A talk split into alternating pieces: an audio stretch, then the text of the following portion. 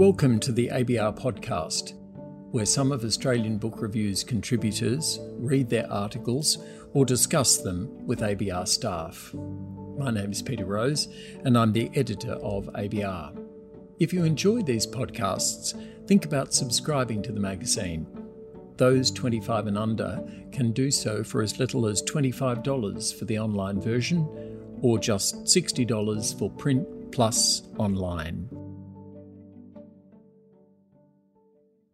Welcome to the ABR podcast.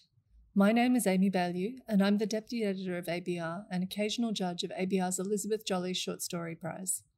I was part of the judging panel last year, and many compelling stories were submitted, but the one that stood out was Natural Wonder by Tracy Ellis. In the judge's report, we described Natural Wonder as having a gently melancholic undertow. The story is remarkable for its quietness, acknowledgement of knotty feelings, and the room it makes for small miracles. Ellis read her story in an earlier Jolley Prize themed episode of the ABR podcast, which is, of course, still available in your podcast feed. All ABR's prizes are judged blind, so recently we were delighted to discover that Tracy Ellis had made ABR history as the first winner of the Jolley Prize to also win the Calibre Essay Prize. Her essay, Flow States, was selected by judges Eve Rees, Peter Rose, and Beejay Silcox from a bustling global field of entries as the winner of the 17th Calibre Essay Prize. Flow states begins with a single drop of water, a household tap left running. From this starting point, Ellis draws out a tale of the obliterative power, real, existential, and metaphorical, of floodwater. Flow states impressed the Calibre judges with its elegance, layered richness, and sharp eyed observation. The essay is part memoir, part cultural history, and part solastalgic elegy. The result is something that speaks to our perma crisis present, but also tells a much older story. Tracy Ellis lives in Sydney and works as an editor in digital and print media. She has a master's in creative writing from UTS. Tracy Ellis's essay Flow States appears in the May 2023 issue of ABR. Tracy Ellis reads Flow States. I'm Tracy Ellis, and this is Flow States. When Wheel left his jeans to soak in the bathroom sink one morning, he didn't notice that the tap wasn't quite turned off. He went out for the day, and while he was gone, a clear, almost invisible, wire thin needle of liquid continued to flow. It would have looked static, like an icicle, far from voluminous, but it was insistent, continuous. In his absence, the trickle turned into a flood. It overflowed the sink and then the bathroom of the third floor apartment. It crept silently down the hall into the bedroom and the built in cupboards blooming inside document boxes in search of absorbent substances. It was drawn through the diaries and notebooks where I, his partner of many years, had documented my adult life. The water seemed to soak my belongings specifically, as if it was coming for me, trying to wash me away. It left tea coloured tide marks on my charcoal drawings and filled my shoes with puddles in the bottom of the wardrobe. As any plumber, doctor, or government knows, a little leak is never insignificant. A dripping hose can fill a swimming pool. A burst artery can drain your life away. A wily hacker can flood the porous, stateless internet with classified information and change the course of history. The smell of old socks and wet dog made itself apparent within a day, and we had to pull up the carpet before the mould and mildew set in. In the same way that foundations turn to mud and subside when waterlogged, Everything else solid began to crumble. The old built in wardrobe had to go. We had to repaint so the blinds came down. Recent homeowners with a mortgage after decades of renting, we had no insurance. Soon we were living in a shell with our boxed up belongings. We slept on a mattress in the lounge room, an island where we lay in the dark under the bare windows and looked at the sky, as if we were camping. I even saw a long tailed and fiery meteor tear through the atmosphere. The place we had lived in before had only vinyl drawstring blinds covering the windows. The owner had forbidden us to remove them. One Sunday morning, as we lay in bed, the blinds still drawn against the daylight, I caught a ghostly reflection sweeping across the room. A tiny upside down car was driving across the wall, growing from small and sharp to large and blurry again. I watched car after car, thinking I was hallucinating or still dreaming, until I worked out that a small tear in the blind had turned the whole bedroom into a pinhole camera. Wheel told me about the flood, said a neighbour. He said you took it well. I hadn't taken it well. I was furious and later felt guilty about it. I shouted, I shamed, angry cleaning and laying out every towel to soak up the swamp, squeezing them out and cycling them through the dryer, which ran for hours, making the air damp and musty. I piled things on the bed passive aggressively while Wheel rolled his eyes and walked away. This is how we are different. He stays calm while I catastrophize. I grew up in the inner city, only child, single mother. I wore a key around my neck to let myself in after school. I was alert to danger from a young age, but it was danger that came in the form of other people rather than from the natural world. Wheel grew up on a bend of the Murrumbidgee in a modest house on a plot of land big enough for a small farm and a couple of sheds. Cattle grazed on the crown land paddock that separated their place from the river. The youngest of nine, he was still a toddler when the eldest was leaving home. There are hardly any gaps between one generation and the next in his family. It's a water wheel, continuously dipping into the gene pool to paddle through another child. His dad would sometimes get him up in the dark on cold winter mornings to launch a homemade wooden dinghy on the river and lay craypots. Murray crayfish are striking, alien looking creatures with giant bone white claws and knobbly bluish green bodies like Daleks. They are listed as a threatened species now, and strict rules govern a brief fishing season along a short stretch of the Murrumbidgee from Ganmain to Gundagai. In the 2022 floods, hundreds rose up out of the Murray River downstream to escape the Blackwater. Water heavy with sediment and debris that had become deoxygenated and would have suffocated them. The Department of Fisheries rescued some and held them until the water cleared and they could be returned to the river.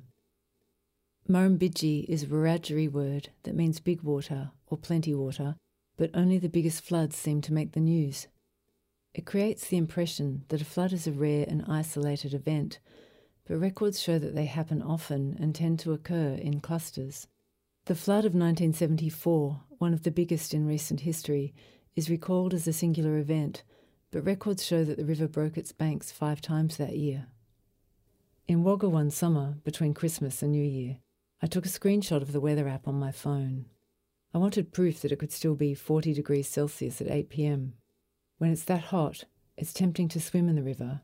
I imagine Wheel's mother anxiously trying to keep watch over so many kids so close to its banks. In the main street of Gundagai, there's a belated memorial to Yarri and Jacky Jacky, the two men who saved dozens of people with just a rowboat and a bark canoe when the river rose swiftly in the middle of the night in 1852. 89 people drowned, settlers who had been warned by the local Wiradjuri people not to build on the floodplain. The water rose even higher the following year, but everything had already been lost. The town was rebuilt up the hill on higher ground. We sometimes stop at Gundagai for a toasted sandwich or milkshake at the Niagara Cafe. It's been renovated now, but the backlit painted facade used to feature Niagara Falls frozen in its continuous cascade, where Lake Erie flows into Lake Ontario. I was born downstream in Toronto, and the coincidence was not lost on me when we pulled up outside, how I came to be here, looking at a kind of mystical postcard from there. I tell these stories as if they are mine, but I know I don't belong to this place or to Wheel's family any more than a dress or piece of paper says I do. But if I don't belong here, nor do I belong in the place I was born, where my mother and father lived briefly and I might have been described as an anchor baby. A few years ago, we travelled there to attend the wedding of Wheel's nephew, who had moved to Toronto to marry a Canadian. It was a chance to see my birthplace, even if I had no family or memories there to share. The couple were getting married on Ward's Island in the city's harbour. A couple of months before the wedding, they were on the cover of a local newspaper, their smiling faces under the headline, Sinking Hearts. They had become the poster children for the city's high water problems. When it floods, the water in Toronto Harbour can be over 75 metres above sea level. In a snow and ice bound country, a few more days each year where the temperature is above zero means rain doesn't freeze to snow and melts what snow there is, and Lake Ontario, fed by the other Great Lakes, fills faster than the St. Lawrence River can carry it to the Atlantic. On the day of the wedding, we caught the ferry to the island where the grass seemed to float. The water had receded, but the ground was marshy underfoot and fenced off in some areas. In the days after the wedding, the newlyweds invited friends and family to stay with them in a cabin at Charleston Lake. We slept on couches, shared meals, swam and boated on the lake, and sang songs into the evening. Wheel's gift to the bride's family was to sing all seven verses of Gordon Lightfoot's The Wreck of the Edmund Fitzgerald. That night there was an impressive electrical storm. I woke to a crack of thunder and rain drumming heavily on the cabin roof. The next morning the rain had stopped and I walked to the edge of the lake. In a clearing under some pine trees, there was a pair of Adirondack chairs and two yellow canoes. The lake was crystal clear, but high enough to lap the grass. At the water's edge, there were three wooden stairs leading into the water that were mostly submerged. They looked like they'd been there for decades, but when I put my foot on the top step, the whole staircase broke away, slipping into the lake, and I had to wade in to retrieve it before it floated away. Back in 2009, we were visiting Wheel's parents on the Murrumbidgee when a long drought finally broke. I went down to look at the swollen river, opaque with silt like milky tea and flowing fast like it was thundering for victory. It hinted at what was to come. The river's edge here is not romantic or pretty. It's a hard scrabble place, especially in drought.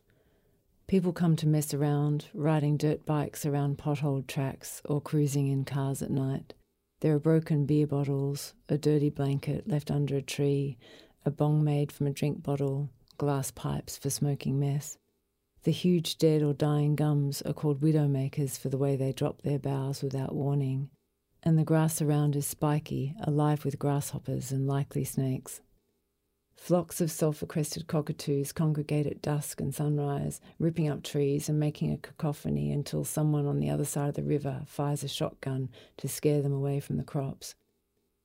In the paddock, I came across the carcass of a Jersey cow, hollowed out and sucked dry. It looked like a cowhide rug lying on an overgrown lawn. In 2010, the river flooded twice. The second time it licked the back doorstep of Wheel's family home, built in the 1930s, but the house stayed dry. His brother was photographed for the newspaper, rowing a boat in the front yard and standing knee deep with his gumboots in hand. In 2012, the river rose again and his parents were evacuated. They were moved into an empty house in the part of town that's protected by a levee. They had enough of their belongings to get by bedding, some kitchenware, a television. There would be a couple of feet of water through the house, and the floodwaters would take a while to recede. This time, a news camera crew interviewed Wheel's brothers as they began the clean-up afterwards.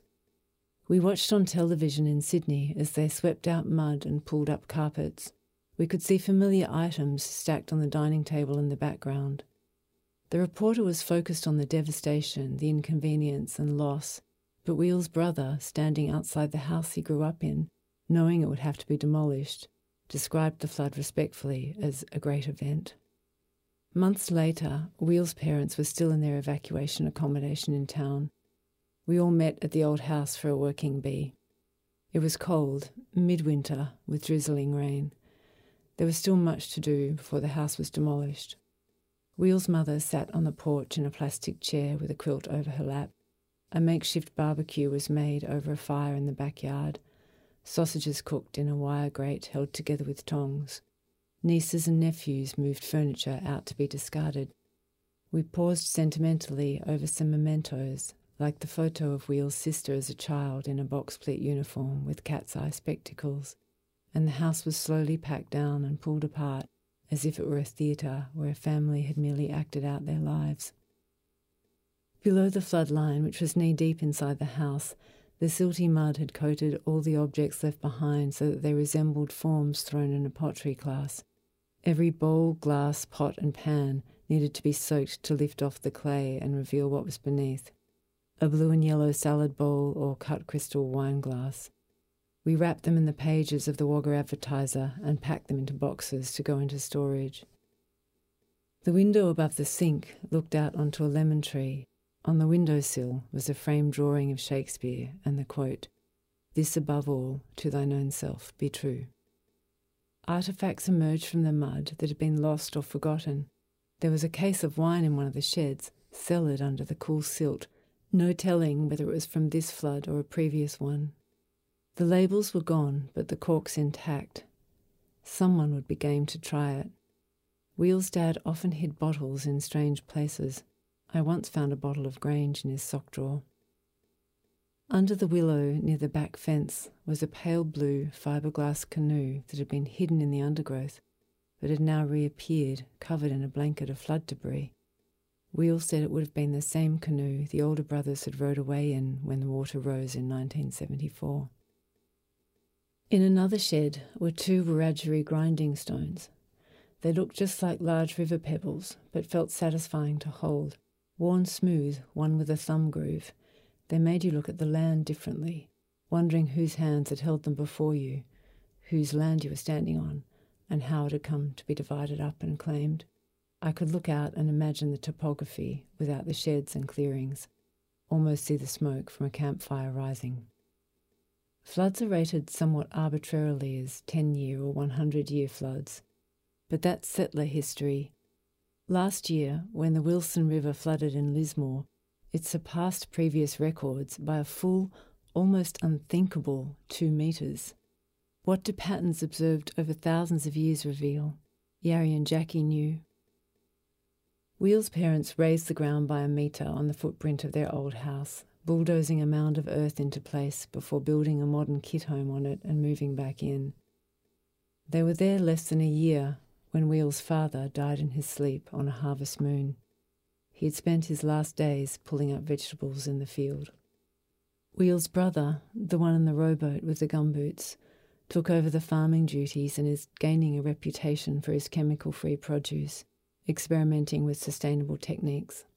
He weaves fat bulbs of purple striped garlic into plats for the Canberra markets and digs up Instagrammable heart shaped potatoes and entwined carrots. Each flood deposits fresh layers of rich topsoil on the plain, so it's a good time to plant things. There's nothing like the taste of the beans, tomatoes, and pumpkins he grows, and nothing like the sense of contented security it gives you to fill a box with them when they're plentiful, plenty water. When I got a notice about fumigation of the common areas of our apartment block, I read the accompanying sheet on the chemicals used. Safe for humans, used in hospitals and schools, it said, but I thought about the cicadas and crickets, their throbbing purr each night in the narrow strip of grass below around the rainwater pipes. Was it safe for them? Would anyone other than me notice they'd been silenced? At what point does something that was acceptable become unacceptable? There are things that were normal when I was a child that have all but disappeared, like CFCs, page three girls in the daily newspaper, and smoking on planes. It's inevitable that other behaviours we take for granted will one day join this list. Each time I put petrol in my car or tally the plastic packaging in my shopping basket, my mind rings with cognitive dissonance. I know I'm part of the problem. I don't need a talisman like the Wiradjuri stones to show me the truth. The unease you feel when your behaviour doesn't accord with your values. This above all, to thine own self be true. Can we climb out of the black water? It took a few months to repaint and put everything back together in our apartment. I retrieved some boxes from the garage one day and started stacking books onto the shelves. I found a book written by a former colleague who used to come and sit on my desk sometimes, not caring if he was interrupting. He loved to ask the kind of questions that made you question everything, like, What would you do if you won a million dollars? But then he died suddenly, and I wondered if he'd been questioning everything on the night he died. On his inner arm, he had a tattoo of a David Foster Wallace quote This is water. A neighbour came to the door and broke my reverie. Wheel answered, and I overheard the conversation. She'd separated from her husband. He'd just been diagnosed with Alzheimer's, but she'd left him before realising he was ill. Wheel had helped her with something, and she was dropping off a bottle of wine as a gift. You think it's going to go on forever, she said, handing him the bottle of Shiraz. You think everything's going to be okay. I wondered if he'd become strange and difficult, if she had shouted and shamed. Had they each said things in their frustration that couldn't be taken back and painted themselves into corners of indignity as couples do? I finished unpacking the books and drove to the beach for a late swim to wash the dust off. Afterwards, I sat in the balmy air and watched the waves. Change can be hard to observe with the senses. You can't catch the turning of the tide or the point at which life seems to move from in front of you to behind. You just notice that you've become nostalgic for things you once took for granted. I stayed until twilight, that space between day and night that is also its own time, watching the blue shadows deepen on the sand. Thanks for listening to the Australian Book Review podcast. Join us again next week. If you enjoyed this episode, why not consider subscribing to ABR? Subscriptions start from just $10 a month for full digital access. Visit our website for more information. We'd like to thank Stacey Chan, who edits the podcast, as well as our contributors who take the time to read their articles and creative writing. And if you enjoy listening to the ABR podcast, please consider leaving us a review on iTunes.